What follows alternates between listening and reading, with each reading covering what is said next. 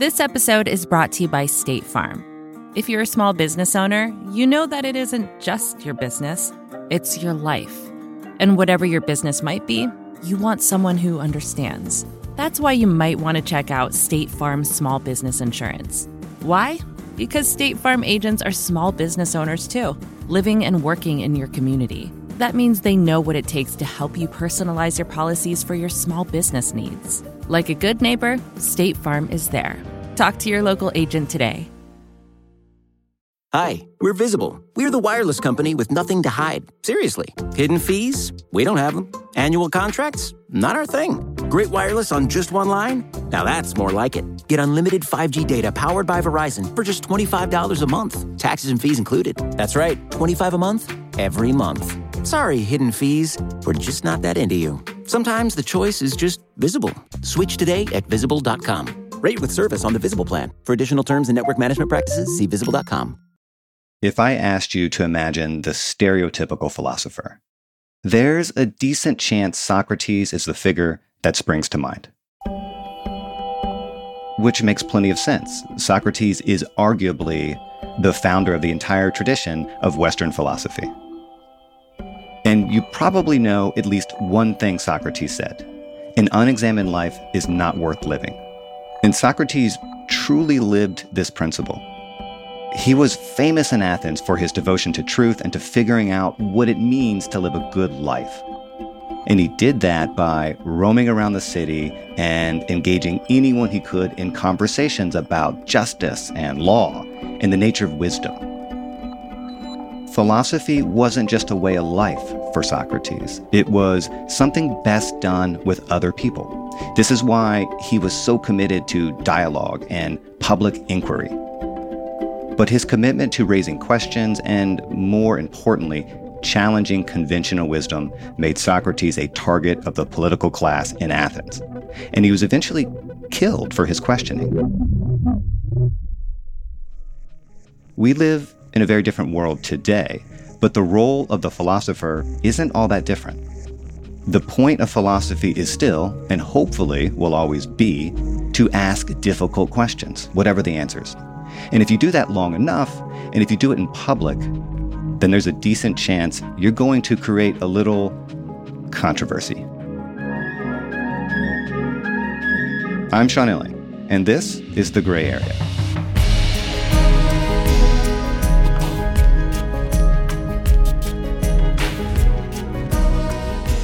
My guest today is Agnes Callard. She's a professor at the University of Chicago, specializing in ancient philosophy and ethics.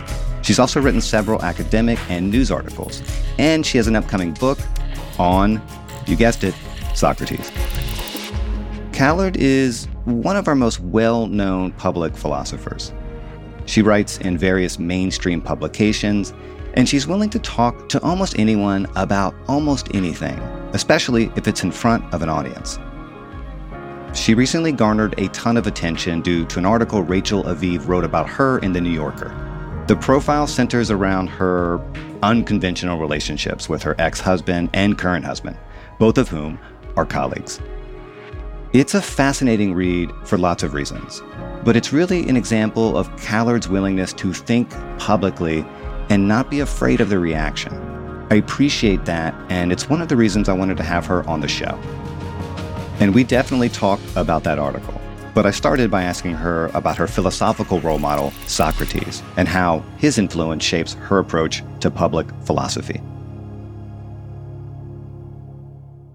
I think that Socrates' most important legacy was that he discovered a kind of thinking that you could do by talking. And I think that many of us think that we're thinking more than we actually are thinking. That's one of the things he tried to point out to people who talked to. He would ask them a question and they would say, Oh, that's easy. That's no problem. I'm going to be able to answer that in a second, Socrates. No problem, Socrates. And then they'd sort of try to say it. And they would almost be shocked by the words coming out of their own mouth, by how inadequate they were. They were like, wait, I thought I was good at this. I thought I knew. I thought I had something in my head. So Socrates, quite generally, kind of demonstrated that what people have in their heads isn't very good and it probably shouldn't be glorified with the label of thinking, but especially on certain kinds of questions, the questions that are most important to them. But that thinking about those questions was possible. It is a thing you can do. It's just not a thing you can do by yourself. So when people think they're thinking, but they're not actually thinking, what are they doing? Just parroting conventions and, and arguments and assumptions without having examined them or considered them themselves? So I think a good frame for thinking about it is daydreaming. So when you're daydreaming, lots of thoughts are going through your head in no particular order, and you will often reverse the very thing you thought a moment earlier. There's very little demands of consistency on daydreaming. So a way to think about what Socrates is saying is that more of our thinking is like daydreaming than we think. And if you want to know what are the inputs into daydreaming, yeah, the stuff you just said, stuff other people say, basically. Is the Socratic approach, is it really your approach as someone who sort of follows in his lead that I'm not sure lonely is the right word, but did he believe, do you believe that we really are at sea intellectually and maybe even spiritually when we're alone? Right? And that the only way for us to really know anything, to be sure that we know anything, is to interrogate the world with other people. And without that, we can't really know anything. Not really. So I think Socrates saw that social inquisitive process as how we come to know things. But I think he thought if you actually knew, you could hold on to it. So you wouldn't need to be conversing in order to hold on to it. Moreover, I think he thinks that he is able to hold on to things that he has arrived at in conversation.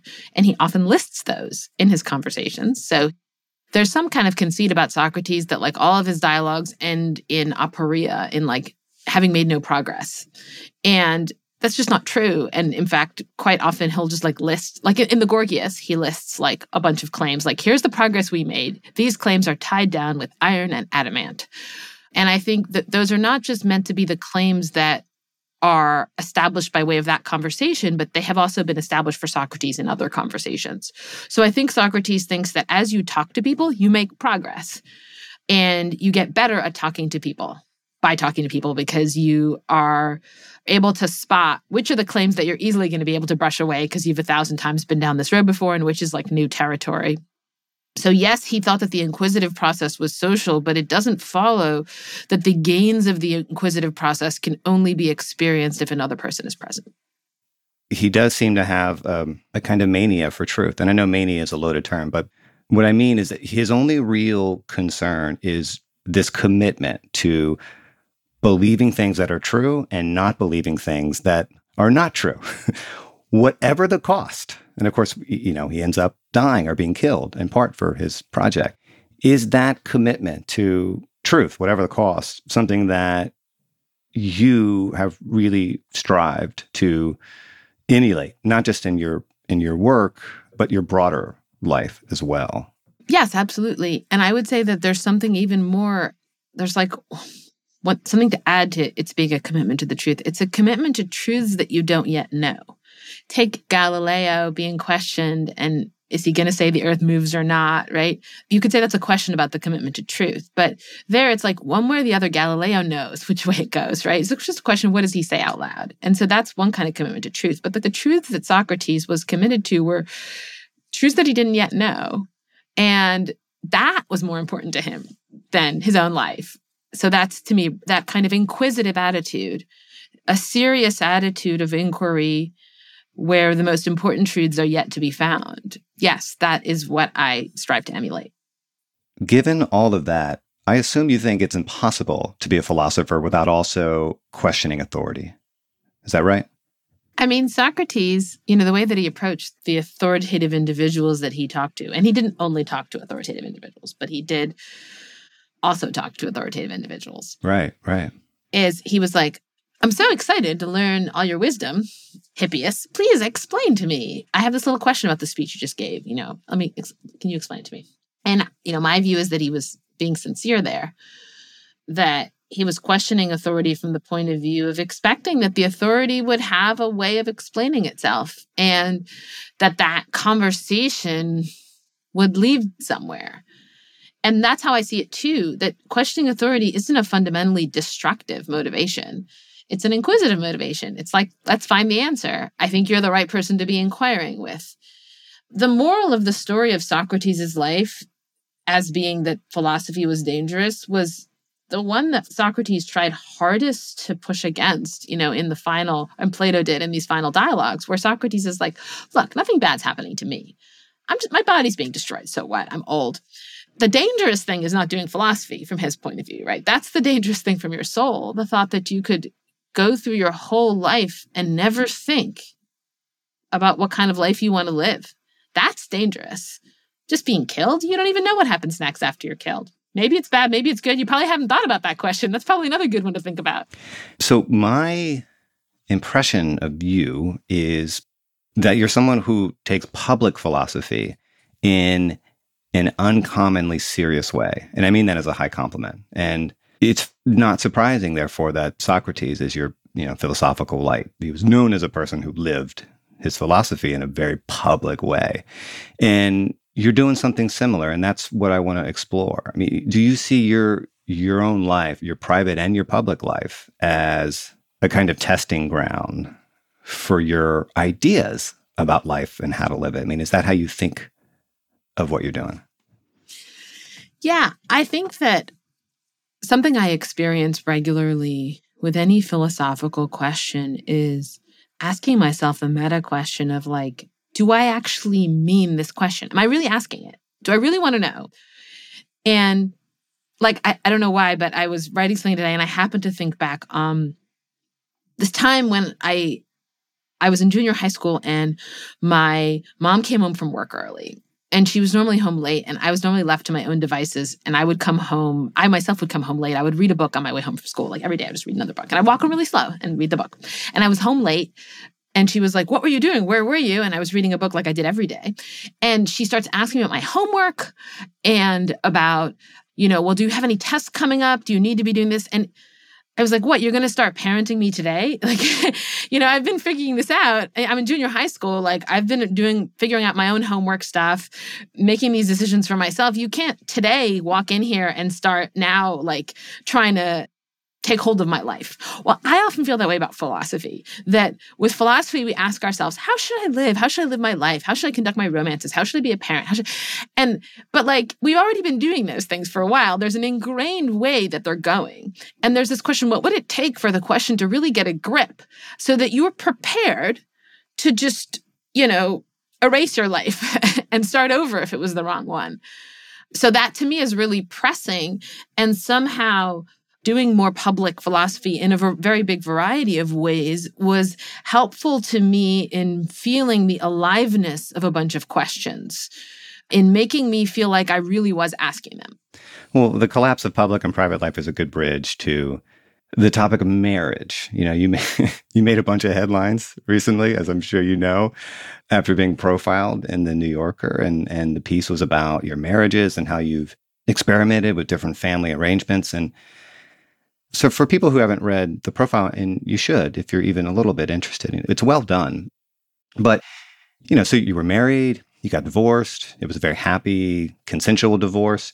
You then married a, a doctoral student that you fell in love with, and I think he's now also an academic philosopher. And you managed to create this arrangement where you're still very close with your ex-husband and he's close with your current husband your, your kids are all fully aware of the situation and it's kind of this big, unconventional family. I'm really only interested in this to the extent that it's a demonstration of you trying to live your philosophy. That profile was obviously very personal and you're extremely transparent about your life in it. Why did you want to do that? You could be a public philosopher without opening yourself up quite like that. So, why do it? What's the Socratic project behind it? Yeah. I mean, the way that my husband Arnold put it at one point when I was talking to him about it that I liked, which was, you should always be happy for the truth about you to be told. So the profile is probably not the profile of myself I would have written had I written a profile of myself. It never is. Those weren't, you know, the questions that Rachel Aviv had were not necessarily the questions I would pose to myself, but I thought they were interesting questions. So I guess for me, the criterion was are these interesting questions? Are they worth answering? And I could well imagine many other questions that would also be interesting and worth answering. But these definitely met that bar. And I suppose I think a big part of my willingness to do it was just my own sense of the seriousness with which she was pursuing the inquiry. Like I could tell from the way she asked follow up questions that she was really trying to understand. And that's a gift to anyone for someone to really try hard to understand you. What kinds of questions do you think weren't asked that you wish were? I guess I think that all of my friends and family members, they're like, but what about this about you? What about this? they were the reviewer too uh, of all the things about me that weren't in the piece. and um, one that is just sticking in my mind, they were like, she didn't get at what is your public philosophy project? What is this thing that you're doing? This public philosophy revolution or something that you're trying to start? Like, why? Why are you doing that? What is the point of it? What is the goal of it? that didn't come up in the piece because that's not what that piece was about. But I do think that would be another interesting piece to write. Well, that's what I want to tease out. I hope we can we can tease out because I think you have some really interesting ideas about marriage and love. Really. And to the extent I understand your project, I think by raising these questions in public, you're forcing a conversation that otherwise isn't had. And and that's a good thing. I don't know how you felt about marriage as an institution before all this, but did you come to the conclusion at some point that the way we do it in this culture is just wrong or broken or, or too limited or something else? Let me make a meta point about the thought that something in the way of our, our culture is broken. I am I tend to be suspicious of claims of that general kind just because I think we are all products of our cultures to so deeply that the criticism wouldn't make any sense. Like, I am my culture. if our marriage culture is broken, I'm broken because I'm a product of that culture. I think I can get away from it a little bit. You can push a little bit. You're not fully 100% a product of your culture, but you're like 90 to 95%. And so cultural critique is not, I think, is not as possible as many people think it is. Other cultures we can look at them and get a distance on them but we a little bit have the illusion of being able to get a distance in our culture so i think it's not so much that i thought that um, the way we do marriage is wrong it's more like i thought oh the way we are doing marriage actually has this opening has an opening here's a thing i can do here's a thing that's available to me it's like an opening that maybe nobody noticed until now but it's lying right there available to anyone really what's the opening i mean it's probably more than one actually but the first one was that there was no reason why I couldn't stay friends with Ben. He's your ex-husband. Yeah, my ex-husband. Yes, yeah, yes. Yeah. And then once that opening, once it was obvious to me that that was there, and you know what? Maybe there was another one. It was like our decision to get divorced was a collaborative decision, even though I was the one coming to Ben and being like, "I've fallen in love with someone else. I think we need to get divorced." You know, his initial response was like, "No, we should go into therapy." And I was like, okay, let's do that. Let's go to therapy. And then the next day, he's like, no, actually, I see your point. We should get divorced. And so the fact that that was like, it was a collaborative decision, even though I was the one bringing the kind of motivation to it, that to me was a new possibility. And then being able to stay friends with Ben. And then the fact that Ben and Arnold became friends, I was like, oh, there's just a lot more degrees of freedom than we've noticed. And then we got along well enough that it seemed like something on the table that we could all live together. And so then we did that. So it's like there is all there are all these moves you can make that maybe many people haven't noticed. Though it's not true that nobody's noticed. I've I've got lots of emails because of this piece, and there's people who've written to me like, "Yeah, we did the same thing." right? So it's not totally unheard of, but it's just uncommon.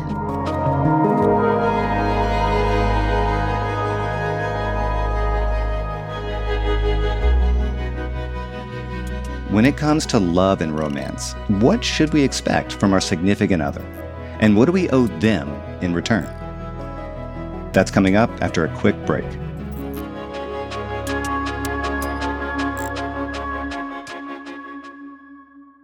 Hi, we're Visible. We're the wireless company with nothing to hide. Seriously. Hidden fees? We don't have them. Annual contracts? Not our thing. Great wireless on just one line? Now that's more like it. Get unlimited 5G data powered by Verizon for just $25 a month, taxes and fees included. That's right, 25 a month, every month. Sorry, hidden fees. We're just not that into you. Sometimes the choice is just visible. Switch today at visible.com. Rate with service on the Visible plan. For additional terms and network management practices, see visible.com. Support for this podcast comes from Constant Contact.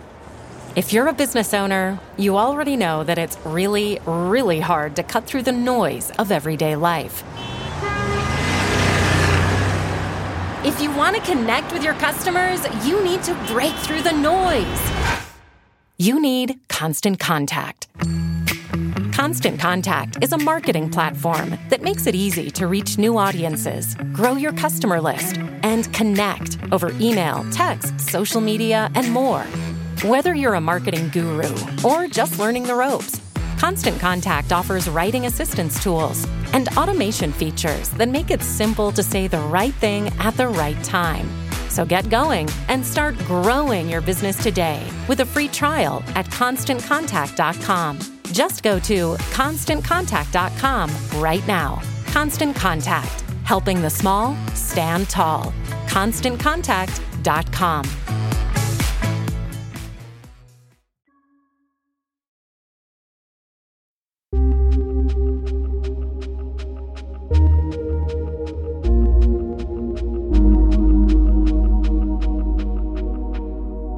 There's a difficult truth about marriage, maybe that we don't really talk about all that much because it undercuts some of our myths.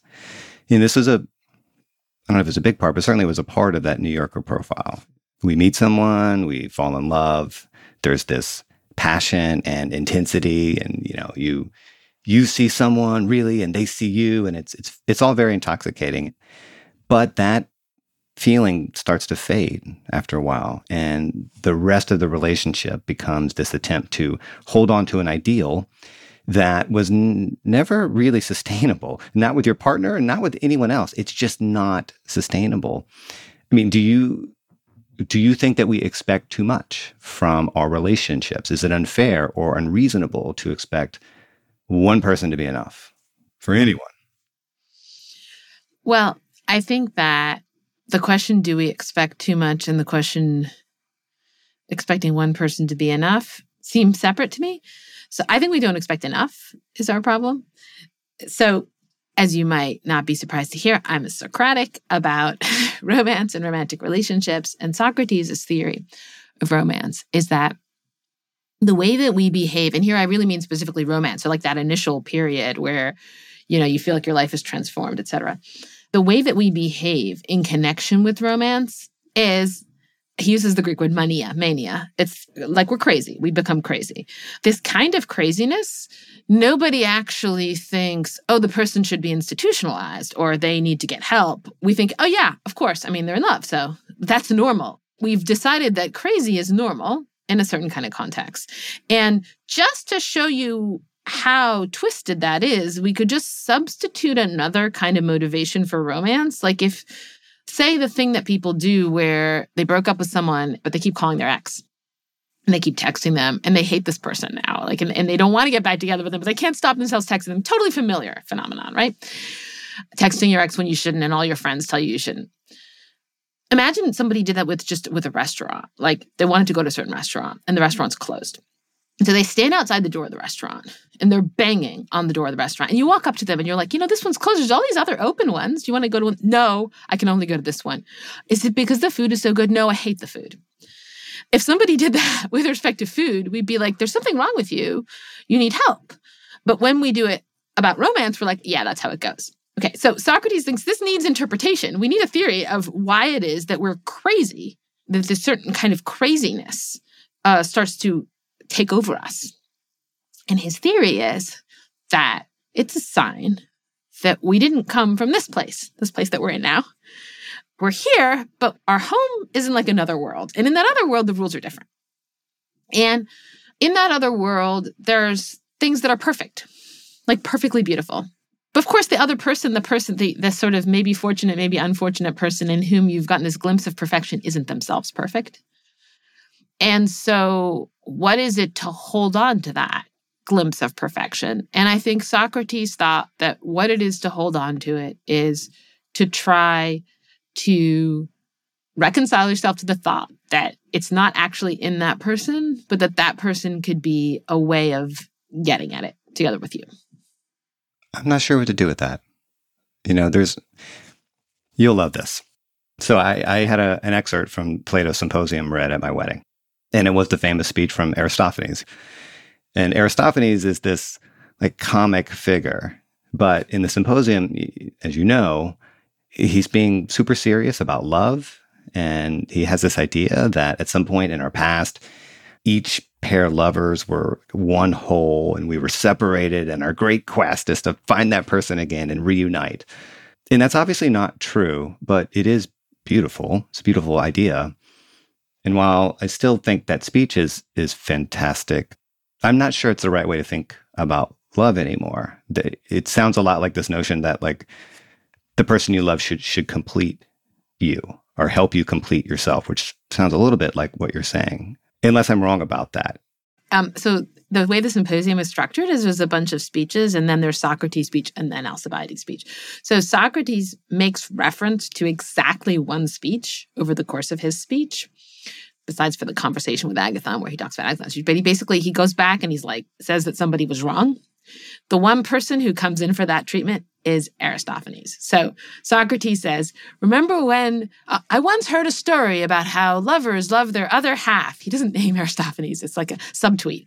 I once heard a story about how lovers love their other half. That story is wrong. That's not what love is. So Socrates explicitly comes out against Aristophanes and he says, Aristophanes is wrong, and that's not what I'm saying. Don't interpret my speech as saying the same thing as Aristophanes' speech. Why? Well, because Aristophanes' speech suggests that all you got to do is find your other half and then that's it, you're complete. And I think Socrates would say, you've confused the beginning of the story for the end of the story. But that that feeling that you get, right? I mean, I mean, I think you talked about this in a piece, right? With that, with your first husband, when when you guys decided to get divorced, you no longer felt that, and you even talk about not even feeling that anymore with your current husband, right? I mean, is that is that ever sustainable? If it isn't, doesn't it seem like every relationship is going to have a short shelf life because that doesn't last. It cannot last. And if every time it goes away, you run for the hills, that's going to be a problem, right? So think about how you feel. There's certain feelings like when you first arrive at campus on your first day of classes or when your kid is born and you see them for your first time. There are these kind of transformative moments that can't last. And romance just gives us a big, strong version of that, I think.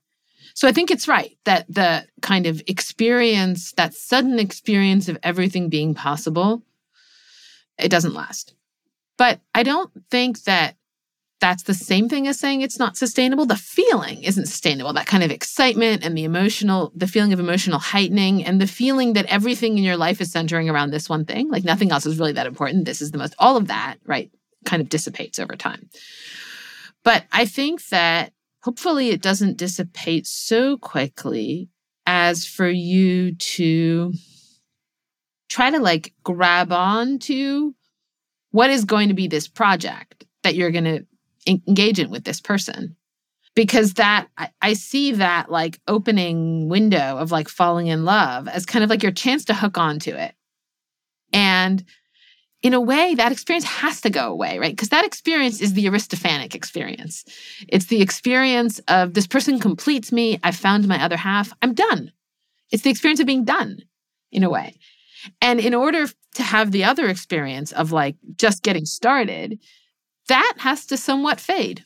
Right. If I'm understanding it on the Socratic model, right? I mean, like a, a good life is this attempt, among other things, to get closer to our ideals and when someone enters our life and helps us in that that aspiration or that climb, that's love and that's great. And maybe when someone doesn't do that for us anymore or or we don't do that for them, maybe that's the time to part ways. And that doesn't necessarily make your marriage a, a failure or anyone's marriage a failure.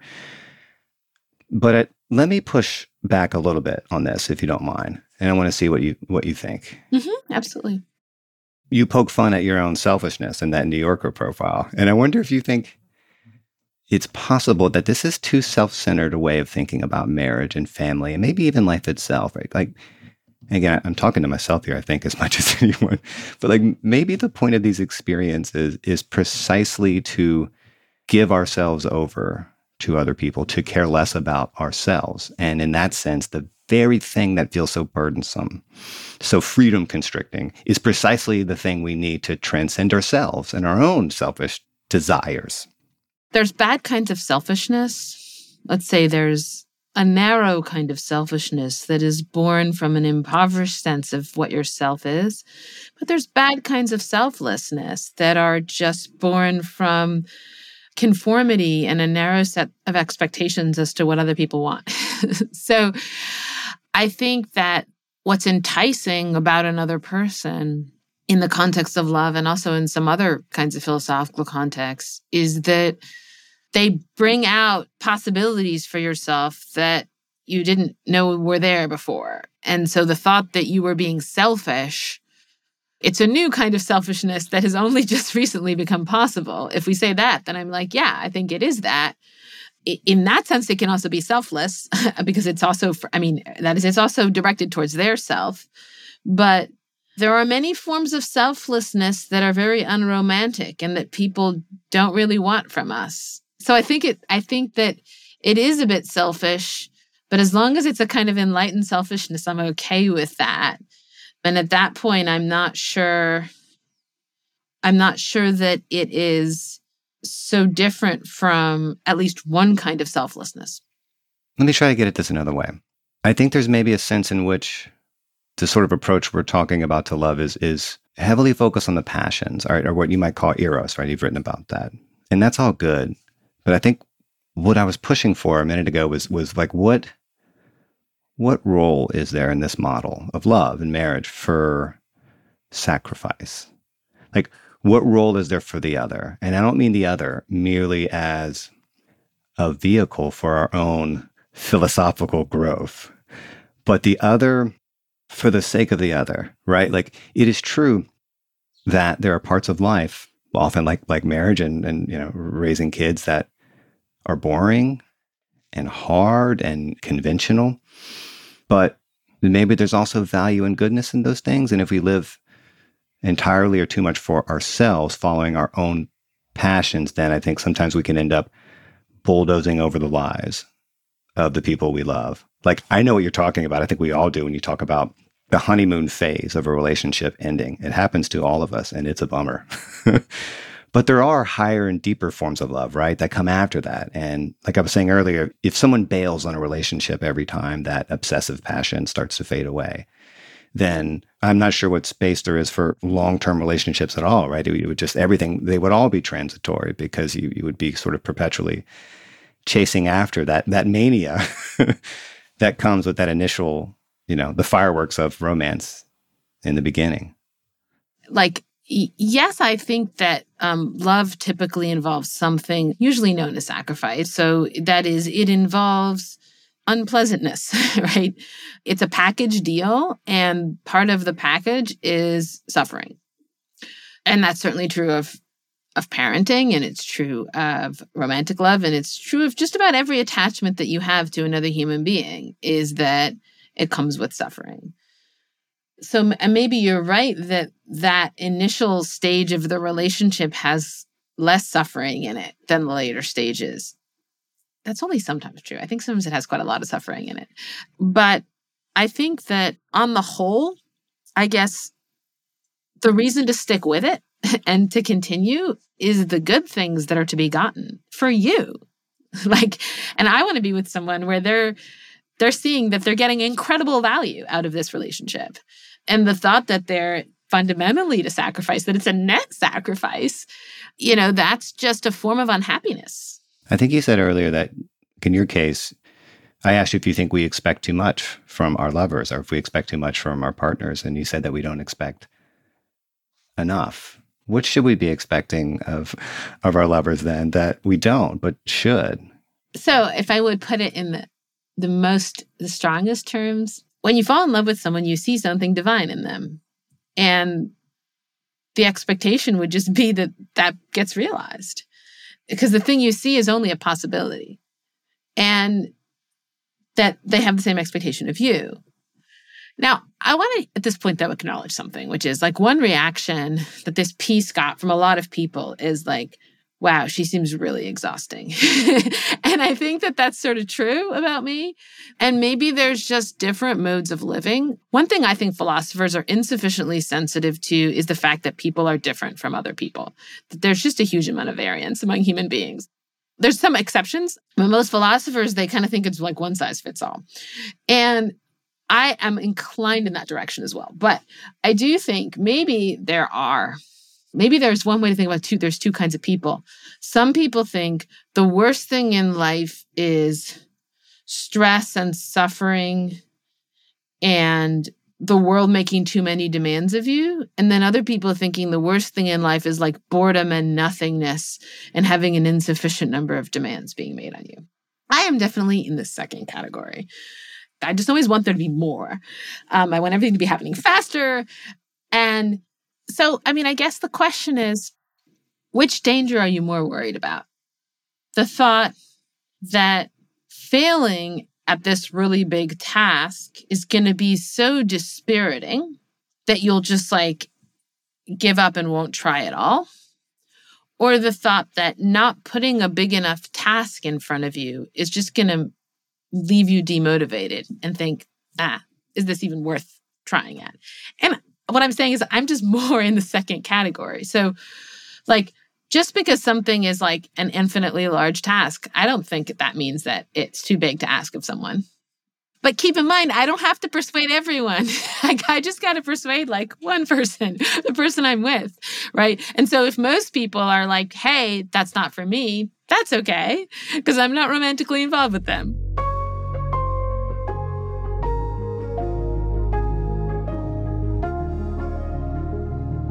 Is romance the key to making philosophy mainstream? That's coming up after one more quick break.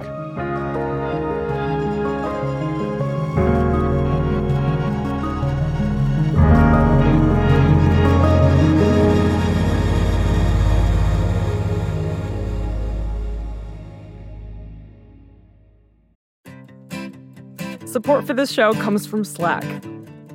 You're a growing business and you can't afford to slow down. If anything, you could probably use a few more hours in the day. That's why the most successful growing businesses are working together in Slack. Slack is where work happens, with all your people, data, and information in one AI powered place. Start a call instantly in huddles and ditch cumbersome calendar invites. Or build an automation with Workflow Builder to take routine tasks off your plate, no coding required. Grow your business in Slack. Visit slack.com to get started.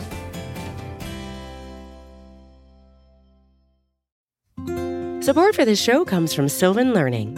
As a parent, you want your child to have every opportunity, but giving them the tools they need to tackle every challenge, that takes a team. Now more than ever, educational support tailored exactly to what your child needs can make all the difference.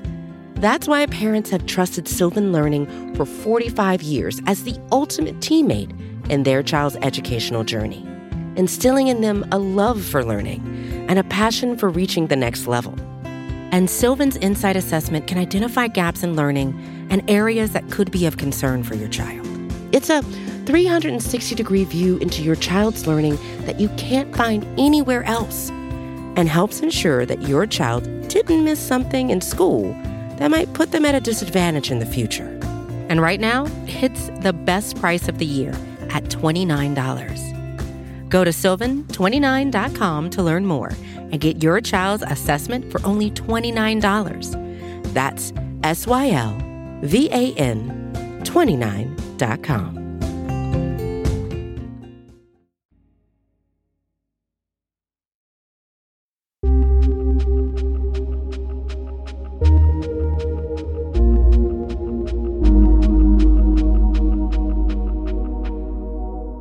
think of Socrates, I, I think of someone who's just poking holes in what we think we know. And I, I guess I wonder what you think we need most from philosophers today.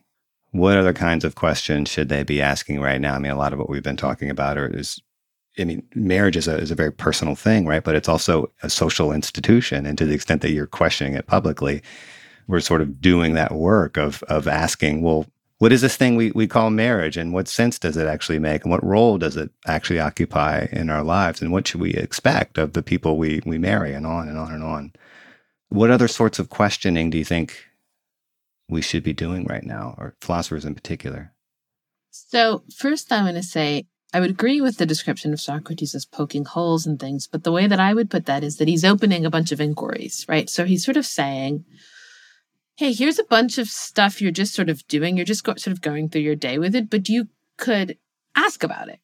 And one of the really transformative moments in my life was in thinking about colors and shapes. When I was like an undergraduate, I took a class on Plato's Meno. And in the Meno, there's just this line Socrates gives a definition of shape. And he says, Shape is that alone of all existing things that always follows color. And it's a weird definition. And at first I thought that's a terrible definition. I mean, because it's like weirdly sort of two dimensional. And then what if you don't know what color is? But there was sort of a moment at which I started to like look around the room and realize that all of the shapes were color patches, that all of the shape boundaries were color boundaries. And like it was just a new two dimensional way of being able to see, like literally see the world around me. And if I move my head slightly, the shapes slightly change because the way the colors are arranged changed. That we see shape because we see color. We first see color, and then because we see color, we see shape. And this was like this insight where I had never thought I could even ask a question about how do I see shape. There was no question for me. I had just always been able to see shapes ever since I was a little kid. So my thought is philosophy can do that for you. It can show you that there's a question to be asked and it can show you, it can make room for intellectual inquiry where you didn't think there was any room. Now, I think the really interesting thing about marriage and romance is just that it's a place where we will tolerate this um, because we are all interested in having philosophical discussions about our romantic lives. And I never realized this so strongly until I started, until this piece came out, where, you know, I've had people report on me and describe me as someone most of whose work is about romance or my own romances or whatever. And this is a small, none of my academic work is about this. And very little of my public philosophy is about this. But people have this impression that's who I am, right? Why? Because it's gripping. It's really gripping to people. And I think this might be the thin edge of the philosophical wedge. If we philosophers want to get people to be interested in their own lives, the place we got to start is romance and marriage because they will tolerate it there. People will have long, involved conversations about ideas if those conversations are about romance. The philosophers have always talked about being oriented to the highest good or being committed to, to the truth above all else. Certainly, you know, our friend Socrates fits that description. But there's always been this alternative view. And you can see it in someone like a Nietzsche, who we, we did an episode on recently. And the view is, is basically that perhaps philosophers have spent too much time thinking the great aim of life is to know when maybe it's better to just experience life. And I don't think the point is that pursuing truth and experiencing life are incompatible projects. It's more about our orientation to the world, right? I mean, this is why Nietzsche hated Plato and Socrates, right? Because he thought the pursuit of ultimate truth eventually ends in a ditch.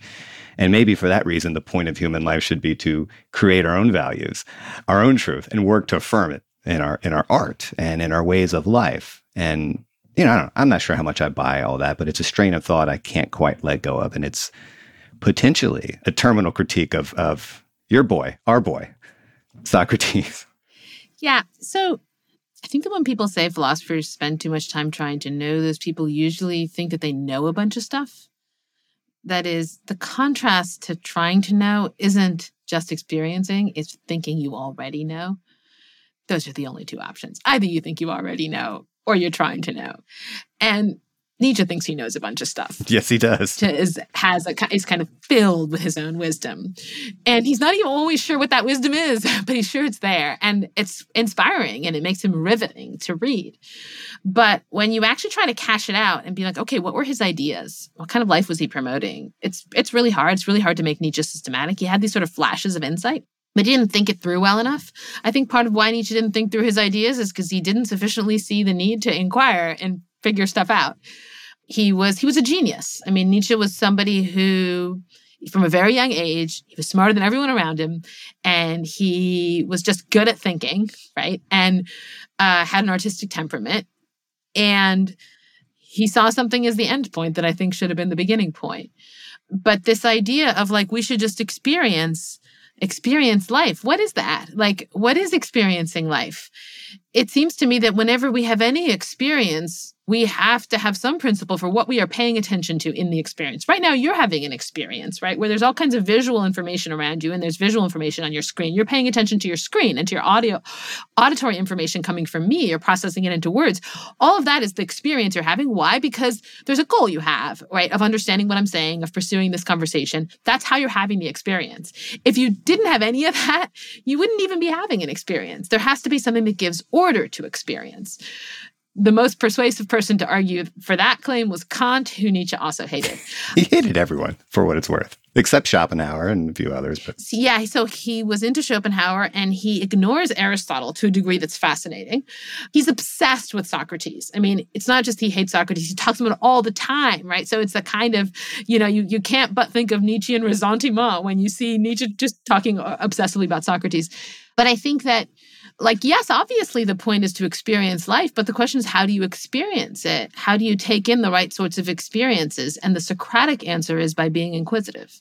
You know i, I know you, you you argue in, in a recent piece for the atlantic that we shouldn't strive for profundity all the time especially when we're talking to each other because real dialogue again going back to socrates is something that happens when you can set aside what you think you know. And and i feel like this colors the way you communicate your ideas in conversations like this. And what I appreciate is that you don't seem to be trying to sound deep or profound, which isn't to say you don't say deep or profound things. What I mean is that you seem to want to show the messiness of thinking in real time. And I think a lot of people who do what we do for a living don't do that because the messiness can be perceived as um, a lack of profundity or, or, or, whatever the case may be. And, and you, you seem to you seem to lean into that in a way that um, I think makes you uh, exceptional.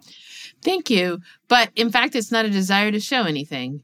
It just goes back to that selfishness thing. I literally am thinking. So thinking actually is messy. And so if I'm actually doing it, it's just going to be transparent.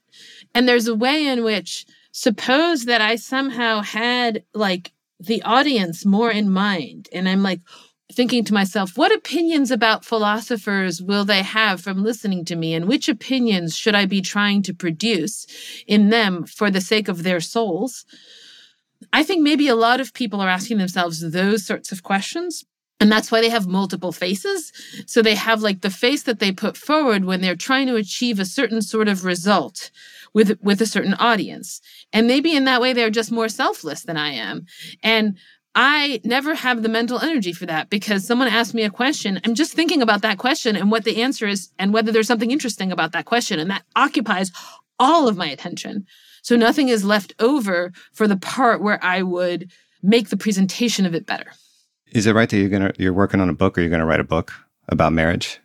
Is that coming? I am planning to write a book. I'm right now finishing a book about Socrates, so it's like a little hard for myself to jump ahead, but I do that is the next book I want to write uh, is a book about marriage. Yes, marriage and divorce, and probably centered on uh, Ingmar Bergman's Scenes from a Marriage.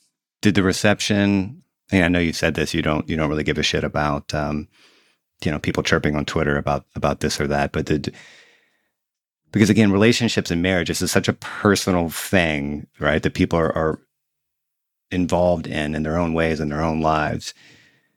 And when you touch something like that, or when you start poking holes in something like that, it provokes a lot of feelings, right? People are, you know, is there a lesson in sort of the nerve you hit upon when you've sort of explored those sorts of things publicly? And I assume that that if you did, that that must inform not only how you're thinking, but how you're gonna you're gonna write about this in the future. I was very shocked by the degree of reaction to the profile and I almost feel as though there was so much reaction that it's a bit hard to uh, it's a bit hard to learn from. so I I'm not sure what I like I there was a lot of criticism that I felt disappointed by and that I would have liked to learn something from it, but it I didn't think there was so much to learn from it. And maybe maybe there's like a thing where when you touch a nerve it's like you become a Rorschach test right? So, like, there's just all this projection happening where the stuff that people were saying was coming more from like where they were in their lives than anything about me. And there was so much of it that it just didn't get organized into anything. And so I found it hard I found it hard to take something away from it. I mean, the two, you know, I sort of like I wrote this piece about profundity because that was one interesting point. And um, people were saying she's not profound, she's shallow, and I was like, that's interesting. That's an interesting question. I could get I could get engaged by that question, but there wasn't so much along those lines where I could even get engaged by the question. Yeah, well, you know, something that you say in that piece about profundity that will probably annoy a lot of people who do this for a living. In part because I think a lot of us know that deep down it's probably true. I think I think many writers or public intellectuals or public philosophers, whatever, don't really want to think publicly because it is messy and it is risky. And the safer move, as you say, is to, you know, devote their verbal gifts to dressing up old ideas in new clothing, I think is the way you put it. Because that's often what the audience really wants to feel smart and and right. Obviously not not this audience, obviously other other audiences.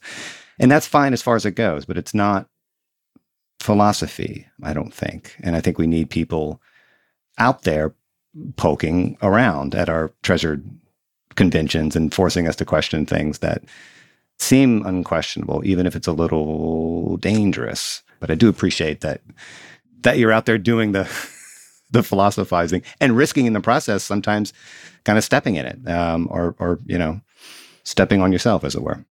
Yeah i think that it's not really possible to manage large groups of people. That's not a thing one can do. So it's good to get out of the habit of trying. Um, there's a kind of synergy of interactions where you know something will then get an extreme reaction and you can't control it I I guess I I feel about the dangers of that kind of the way I felt about the dangers of, you know, philosophy for Socrates, which is like there's a lot of dangers to not doing it. There's a lot of danger to like okay, philosophy is like romance, which is like when you're in your whatever, late teens, early 20s, it's this exciting thing where you're going to figure out the meaning of life. And like you stay up late in your dorm room and you have these long conversations and you think that everything about your life is going to be an immediate product of thought. And it's like this revelation. And then you major in philosophy and you go to grad school and you publish to get tenure and blah blah blah blah. And before you know it you've totally forgotten that you got into this because you wanted to understand the meaning of life. And that's a huge danger to lose hold of that. And that that danger really animates me. It really worries me. And I'd rather be ridiculous in public than lose hold of that original impulse. All right. This was uh, a lot of fun. It was a pleasure to to finally catch up with you. Agnes Callard, thanks for for coming in today. My pleasure.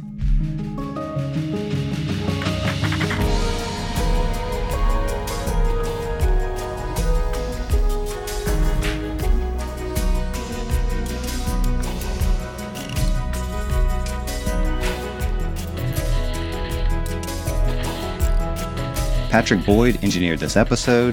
Alex Overington wrote our theme music, and A.M. Hall is the boss. Well, there's so much going on in that conversation. I don't even know where to start, and I won't even try to sum it up. I'll just repeat what I said to Agnes. I really appreciate the way she goes about doing public philosophy. I think it's a good thing to have someone like her out there, unafraid. I'm here for it, and I'm glad she is too. Anyway, let us know what you think. Drop us a line at the gray area at vox.com. And if you appreciated this episode, and of course you did, share it with all your friends on the socials. All that stuff really helps. It really, really does. New episodes drop on Mondays and Thursdays. Listen and subscribe.